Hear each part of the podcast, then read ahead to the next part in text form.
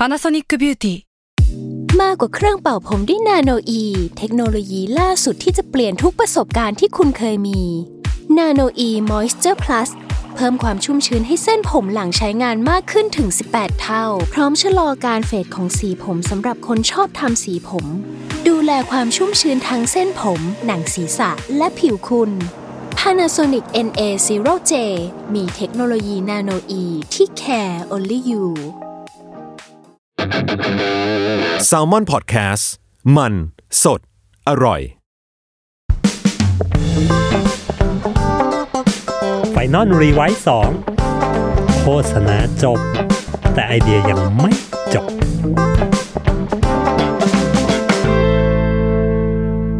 สวัสดีครับ กลับมาพบกับ Final r e w i s e 2 Podcast โฆษณาจบแต่ไอเดียมันยังไม่จบนะจ๊ะ ใน EP ที่ 6 นะครับ คุณอยู่กับผมเหมือนเดิมนายซีนวล EP นี้ผมอยากชวนคุยในเรื่องของไอเดียที่มันเกิดจาก gut feeling ว่า เฮ้ย มันดีอะ มันมีความรู้สึกลึกๆว่าดีอะอ่าหลายคนคงคงมีความรู้สึกนี้นะครีเอทีฟเวลาเวลาคิดงานอะไรคิดไอเดียอะไรได้บางอย่าง แล้วบางทีมันอาจจะเป็นติ่งติ่งๆหรือมันอาจจะเป็นแค่คำคำเดียวที่หลุดออกมาแล้วเรารู้สึก มันมีความรู้สึกลึกๆว่าเฮ้ยอันนี้โคตรใช่เลยอะวันนี้เราจะมาคุยกันในไอเดียประเภทนี้ แต่ก่อนอื่นผมขอยกตัวอย่างโฆษณาชิ้นหนึ่งนะที่จะเล่าว่านี่แหละคือไอเดียประเภท gut feeling ได้อย่างชัดเจนที่สุดนะโฆษณาตัวนี้เป็นของแบรนด์ Cadbury Adam นะ Cadbury Adam เป็นบริษัทผลิตช็อกโกแลตผลิตขนมหวานนะฮะชื่อดังเลย ซึ่ง เขาก็จะมีแบรนด์ value ของเขาหรือมี character ของแบรนด์เนี่ยว่าคือเป็นแบรนด์ที่ support ความ joyful นะฮะเหมือนกินช็อกโกแลตชั้นแล้วแล้วคุณก็จะมีความสุข เพราะฉะนั้นแบรนด์ก็จะ support เรื่องนี้มาตลอด คุยเรื่องนี้มาตลอดนะแต่เมื่อในปี 2007 หลายแบรนด์เกิดขึ้นหลายแบรนด์เกิดขึ้นนะครับแคบเบรียดำก็ค่อยๆเฟดไป ค่อยๆหายไป งานโฆษณาก็ไม่ได้มีอะไรมากมายก่อนหน้านั้น ก็ค่อยๆ เลือนลางไปจากความคิดของคนจากความรู้สึกของคนนะแต่มันมีโฆษณาตัวหนึ่งนะที่สามารถปลุกชีพแบรนด์แบรนด์นี้ให้กลับมาเกิดใหม่ได้ ให้อัตลักษณ์ความเป็นแบบ joyful ความแบบล่าเริงแจ่มใสความที่ฉัน support ให้โลกมีความสนุกสนานเนี่ยกลับมาชัดเจนอีกครั้ง ในปี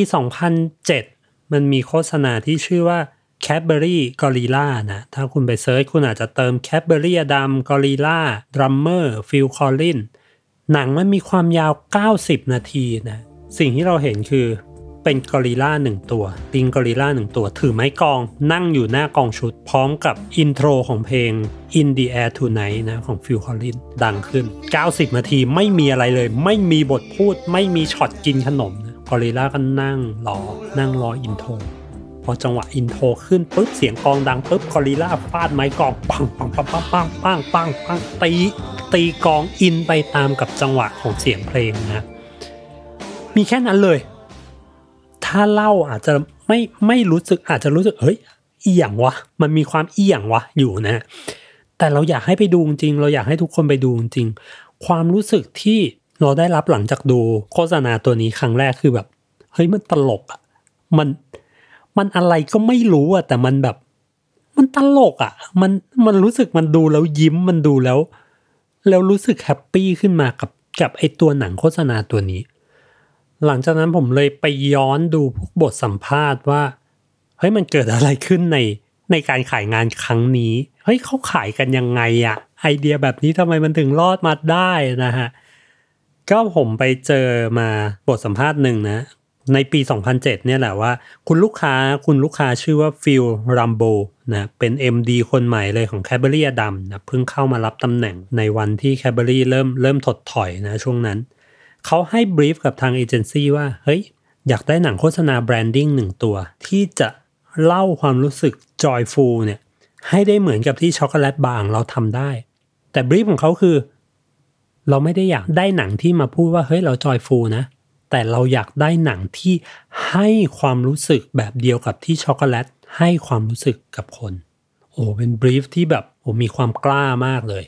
มีความแบบเฮ้ยฉลาดอยู่นะ เราอยากทำ branding โดยที่เราไม่ได้ต้องมาบอกว่าเฮ้ยฉันฉันเก่งยังไงนะ แต่ทำให้รู้สึกเองเลยดีกว่าอ่า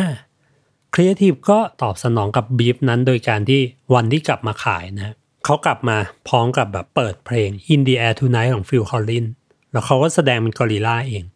เปิดเพลงไปทั้งห้องเงียบสงัดมีแต่เสียงเพลงนะฮะเขาก็เล่นตามอะปังปังปังปังปังตีกลองตามอย่างที่ในหนังมันออกมานะแดลง dialogue ไม่มีช็อตกินขนมไม่มีช็อตเห็น product ไม่มีมีแค่ลายจบตอนท้ายนะฮะสิ่งที่เกิดขึ้นในห้องประชุมครั้งนั้นคือพอขายงานเสร็จปุ๊บ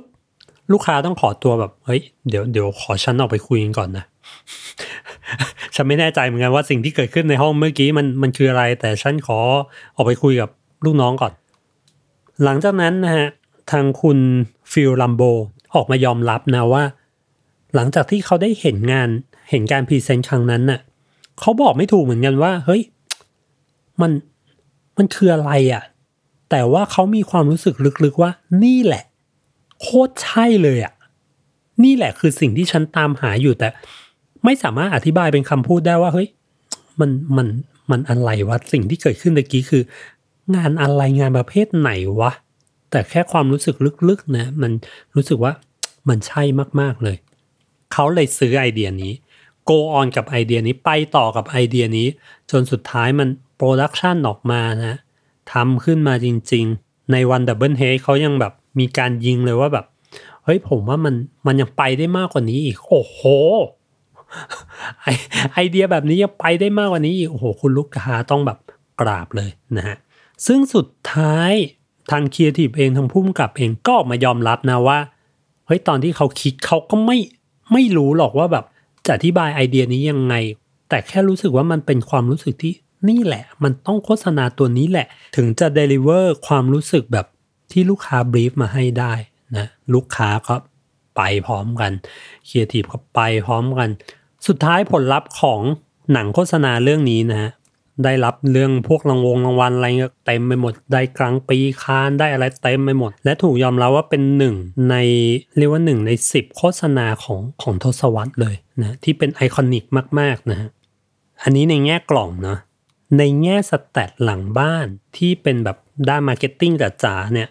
หนึ่งคือหลังจากที่โฆษณานี้ออกไปยอดขายเพิ่มขึ้น 10% จนถึงถึงทุกวันนี้นะครับ ถ้าสอบถามคน 76%เห็นโฆษณานี้แล้วจำชื่อแบรนด์ได้ ไม่ใช่จำโฆษณาได้นะครับจำว่าเฮ้ยโฆษณาลิงตีกองของแคเบอรี่อดัมเฮ้ย มันไม่ใช่เล่นๆแล้วนะช็อตกินขนมก็ไม่มีโลโก้ก็มีแค่ตอนหัวตอนท้ายแค่นั้น ระหว่างทางมีแค่แบบ ถ้าจะลิงก์ก็แค่แค่สีของแบรนด์ เรียกได้ว่าโฆษณาตัวนี้ประสบความสำเร็จอย่างล้นหลามล้นมากๆนะ แต่สิ่งที่เกิดขึ้นคือมันเป็นโฆษณาที่แบบ เราไม่สามารถหาเหตุผลอธิบายได้ ไม่สามารถอะไรกับมันได้ มันเป็นโฆษณาที่เกิดจากกัดฟีลลิ่งล้วนๆของทุกคนว่า เฮ้ยมันมันจะดีอะมันมันใช่อะนั่นแหละนี่คือไอเดียประเภทที่ว่า มันมีความรู้สึกว่าเฮ้ยมันจะดีแต่แต่อธิบายเป็นคำพูดไม่ได้เหมือนกันนะทีนี้พอเรากลับมาสู่โลกแห่งความเป็นจริงนะครับ ไอเดียแบบนี้มันต้องมีกันทุกคนแหละนะไอเดียที่รู้สึกว่าเฮ้ยมันมันดีว่ะ แต่อธิบายไม่ถูกเหมือนกันแต่รู้สึกแหละว่ามันมีรางสังหรณ์ลึกๆว่ามันจะดีอะทุกคนมีไอเดียแบบนี้นะ แต่จะทำยังไงให้ไอเดียแบบนี้มันหลุดลอดไปได้จนจนถึงขั้นตอนสุดท้ายจนถึงขั้นตอน production โดยที่แบบไม่โดนฆ่าตายไปซะก่อนนะมีเพื่อนผมคนหนึ่งนะครับเคยเล่าให้ฟังว่าเฮ้ยตอนที่เขาคุยงานเนี่ย มันเคยมี moment แบบนี้เหมือนกัน moment ที่ มีน้องคนหนึ่งในทีมโยนขึ้นมาว่า พี่เราอยากทำหนังเกี่ยวกับคนเลี้ยงยีราฟอะพี่ ความรู้สึกตอนแรกคืออีหยังวะยีราฟอะไรของของเองวะอะไรของมึงแต่มันก็มีความรู้สึกอีกแง่มุมหนึ่งรู้สึกเฮ้ยแต่เอาจริงมันก็มีความรู้สึกอะไรบางอย่างที่มันตรงหนึ่งคือตรงโจทย์อยู่ แล้วก็มีความรู้สึกว่าเฮ้ยเหมือนมันจะดีนะ โจทย์ตอนนั้นที่ที่เพื่อนผมเล่าให้ฟังก็คือ มันเป็นโจทย์รณรงค์ให้คนใช้เงินอย่างอย่างมีสตินะครับ แล้วการที่เลี้ยงยีราฟมันมีความแบบไอ้บ้าทำอะไรอยู่วะมีความแบบคนใช้เงินไม่เป็นอะไรบางอย่างอยู่ ทีนี้มันก็ develop ขึ้นมาผมก็เล่าให้ฟังว่ามันก็ develop ไอเดียนี้ โดยความรู้สึกที่เชื่อว่าเฮ้ยเหมือนมันจะมีอะไรดีนะก็ develop develop develop ไอเดียขึ้นมากันกับน้องในทีมนะซึ่งสุดท้ายก็ขายลูกค้าผ่าน แล้วก็ลูกค้าก็ซื้อด้วยความรู้สึกที่ว่า เออ มัน มันมีความแบบ ใช้เงินอย่างไม่ไม่มีเหตุผลดีอะแล้วพอทวิสต์กลับตอนท้ายนะว่าแบบ อยากให้ทุกคนใช้เงินอย่างมีสติ อย่าเลี้ยงยีราฟแบบผู้ชายคนนี้เลยเออมันมีความถูกต้องมันมีเหตุผลที่ support อยู่นะแล้วพอไป develop กับผู้กำกับผู้กำกับก็มีการแบบเฮ้ยจริง ๆ หรือมันไม่ใช่เป็นยีราฟมันมีเหตุผลนู่น เปลี่ยนเป็นสัตว์ตัวนี้ไหมเพราะมันมีเหตุผลนี้ support เพราะมันมีเหตุผลนั้น support นะ สุดท้ายมันเลยเป็นเรื่องราวของผู้ชายคนหนึ่งที่เลี้ยงแมวน้ำเลี้ยงแมวน้ำไปโดยที่แบบ ไม่รู้จะเลี้ยงทำไมเหมือนกันนะ แต่คนก็บอกว่าเฮ้ยมันมันต้องมีก็เลยเลี้ยงแมวน้ำไป ซึ่งเหตุผลที่เปลี่ยนมาเป็นแมวน้ำคือ มันมีคนเคยพูดว่าเฮ้ยซื้อมาทำแมวอะไรวะซื้อมาทำแมวน้ำอะไรวะนะมันมีเหตุผล support มากขึ้นนะสุดท้ายหนังเรื่องนี้ถูก launch ออกมาจริงๆแล้วก็มีคนพูดถึง มีคนส่งไอ้คำที่บอกว่าเฮ้ยซื้อไปทำแมวน้ำอะไรมีการส่งต่อและใช้เป็นการเตือนสติคนกันได้จริง ๆ สิ่งที่เพื่อนผมเล่าให้ฟังคือเฮ้ยจากตอนแรกอะที่มันเป็นไอเดียแบบ มาจากกัตฟีลิ่งล้วนๆเลยว่ารู้สึกว่าเหมือนมันจะมีอะไรบางอย่างดี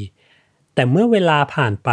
สิ่งที่ช่วยให้ไอเดียเนี้ยมันยังคงอยู่นะครับมันยังไม่ตายไป และทำให้มันแข็งแรงขึ้น แข็งแรงขึ้น แข็งแรงขึ้น แข็งแรงขึ้นน นั่นคือเหตุผลที่ support มันไม่ใช่ว่าเฮ้ยมี gut feeling อย่างเดียว แล้วจะไปขายงานโดยบอกว่านี่คือ gut feeling เพื่อนผมบอกว่ายุคนี้มันไม่น่ารอดหรอก ยุคนี้มันมันไปไม่ได้หรอกนะ แต่ gut feeling ของเรา ถ้าเราหาเหตุผลมา support ได้เหตุผลมันเริ่มมา ไอเดียมันเริ่มแข็งแรงขึ้น